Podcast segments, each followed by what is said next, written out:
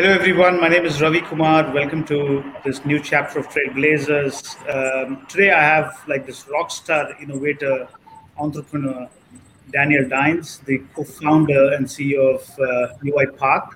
UiPath is a next generation enterprise AI automation company. Works for enterprises which are on the journey of uh, building automation journeys.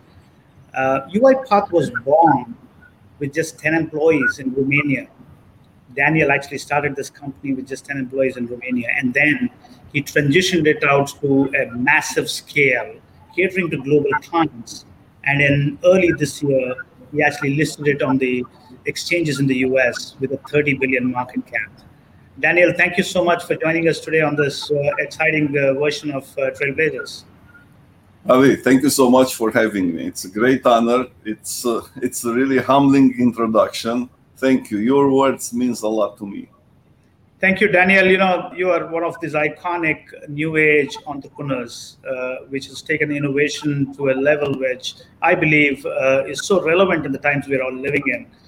Uh, in fact, uh, I'm so proud about our partnership. I remember speaking to you a couple of months ago. We started with how do we how do we transform client landscapes. Then we spoke about uh, reskilling. You know, the Infosys Lex platform and uh, UiPath Academy are coming together for that. And uh, recently, I just heard my team telling me about this aspirational goal between UiPath and Infosys on a Springboard platform, which is a platform focused on impacting 10 million lives for digital skills. And we're partnering with UiPath. So I'm so proud about this partnership and the impact it will create on the communities we all serve on. So, Daniel, thank you again for that partnership. Ravi, what I really appreciate about Infosys and your leadership is that you guys you set bold goals. You are you are not joking around. 10 million it's a big number. For us, upskilling and reskilling, it's uh, something critical to our DNA, to what we are doing. It's really part one of our offering. We want to work with customers. We work, we want to work with partners like you to really make a difference in the world. And I'm saying this in the in the humblest mode possible. But we are in this position, so we have the duty, we have the obligation to, to really to bring our best game in the upskilling and the reskilling territory. Thank you, Daniel. So, Daniel, let me tee up my first question to you, uh, and you and I have discussed this uh, all of us know, but you know the audience would like to hear from you, and this is your own uh, words. Automation will take away jobs of the past, and it will create jobs of the future. Automation will enhance human achievement. In fact, you put that in your goals of UiPath as a company. Tell us a little bit about what you meant by that, and how does this shape the jobs of the future? Well, Ravi, we all know that uh, from the invention of agriculture, we humans were kind of trapped in an, uh, in a series of repetitive tasks in order to to build a living. If you look at the job today, despite all the progress that we've seen in the last 200, 300 years, we are still experiencing a lot of manual repetitive tasks. And that reduce the value that we can provide to other humans, to ourselves. The moment I believe that it, when technology, automation, and AI, it's a big part of the next wave of technologies that will free humans out of this 10,000 year long trap, we will be able to focus better on what we are really good on empathy towards uh, others on uh, collaboration. To me personally, collaboration is the most important skill that humans have compared to any other species. So the more collaborative we are, the better will be. The it's it's gonna really accelerate the human achievement as it is our motto, and this is something that we truly believe in in going on this path. Daniel, you know, thank you so much. In fact. Uh, um, uh, you know, I have this hypothesis that as machines take over the workplace, what I mean by machines is AI and automation software from companies like UiPath. Human endeavor will be about finding more purposeful problems, and problem solving will be an endeavor for AI and automation. In fact, uh, problem solving progressively is going to go from repetitive tasks to even cognitive skills. You know, AI software can learn cognitive skills and do that, which essentially means human endeavor is going to be about problem finding. Uh, how much do you think the progress is beyond repetitive tasks to more learned AI algorithms and the ability to use them in the context of enterprises? Well, I think we've made uh, quite good progress on uh, being capable of automating uh, routine decisions, like uh, you know, giving a loan, a small loan to, as you know, for a banking application. We are making some progress in understanding uh, natural language but still, my feeling is that uh, we are uh, we are pretty getting closer to humans. It's more of a distant future. So I'm not really concerned that AI it's an immediate threat for uh, to putting humans out of jobs. On the contrary, I think uh, the the steady progress in AI it's it's actually allowing humans to change the nature of jobs and basically move slowly into the future of jobs. How much of this is low code, Daniel? You know, I know that uh, you and I discussed about it last time. The ability to make this self-served, the ability to create much more uh, citizen developers, the ability to get you know normal users in an enterprise to be able to build their own AI tools and automation tools so that they they define their work packet of what they think they can do and what the machines can enhance and assist them. Uh, tell us a little bit about how much low code this this space is going to be now, or literally no code, not even low code. Yeah, yeah. Ravi, we're assisting right now at the consolidation of uh, low code, no code space and the automation space. We have launched our low code, no code platform a year ago. So I'm a believer that uh, the more we democratize our technology, we will allow people to to do their to, to automate themselves part of their jobs. One of our uh, initiative is uh, about bringing a robot for every person we have quite a few successful initiatives in this uh, regard. I want to tell you a story that I'm sure you will you will resonate with. We have a, a big customer in Singtel, which is uh, a very large telco in Southeast uh, Asia, and uh, we have introduced there the citizen development program, and we had. Um, 40 an employee that worked for like 40 years at Singtel.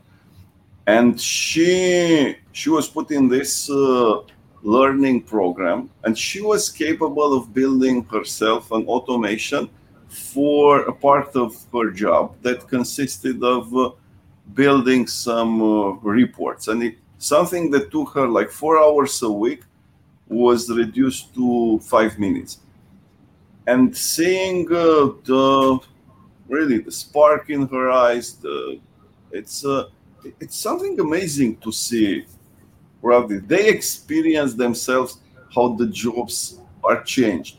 It's it's really it's really powerful. So low code no code it's uh, it's here to stay. I believe it's uh, it's really something that will shift how the applications and processes will be delivered in the enterprise in the next decade.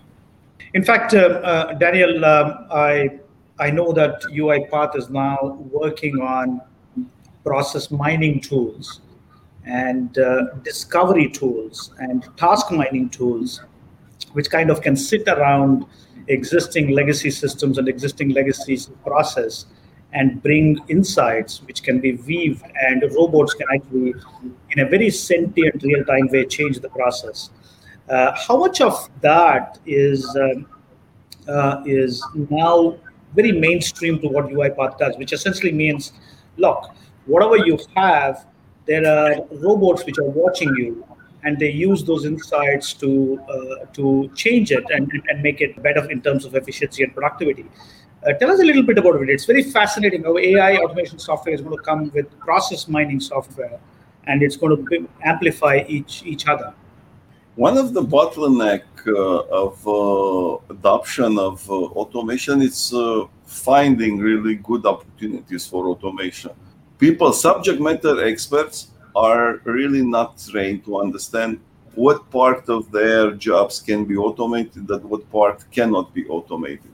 So we have invested in a suite of process discovery tools, process mining and task mining that can assist uh, our customers in finding opportunities and prioritizing them by uh, you know return on investment and other metrics. It's uh, to, to put the, to give you more color on what we can do, especially on the task mining, which is a less known type of uh, technology. This is an agent that uh, sits uh, on the same desktop with the subject matter expert, and the software agent watches what the expert is doing and literally discover the automatable parts of the process and can even create some skeletons of automation. So when a developer takes it, it's uh, quite uh, helpful.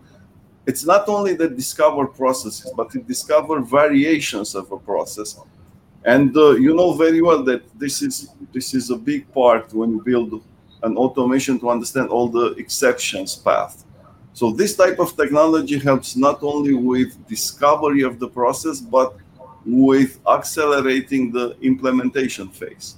In fact, I call it the virtuous cycle, or the virtuous cycle of building new things by feeding from the run of existing processes and existing systems. Um, Daniel, you know, I also saw one of the things you mentioned in one of the interviews, which is which was very fascinating. You put all of this together and said it's the automation mindset. Uh, tell us a little bit about how you, you know, I've not heard any other company talk about automation mindset. Uh, what are those one or two quick things your advice is for for having an automation mindset for enterprises? Really, the biggest bottleneck actually on adopting automation at scale it's corporate inertia. By adopting an automation mindset, to us, it's uh, really a program that uh, is uh, cascading top down in an enterprise and encourage everybody to to think this way. In our most successful deployments, we had an amazing executive sponsorship. It should have been sometimes even the CEO of a company, like we had with our largest customer, the Japanese bank Sumitomo Mitsui, and we and when the organization is uh, infused with this desire to automate, magic can happen.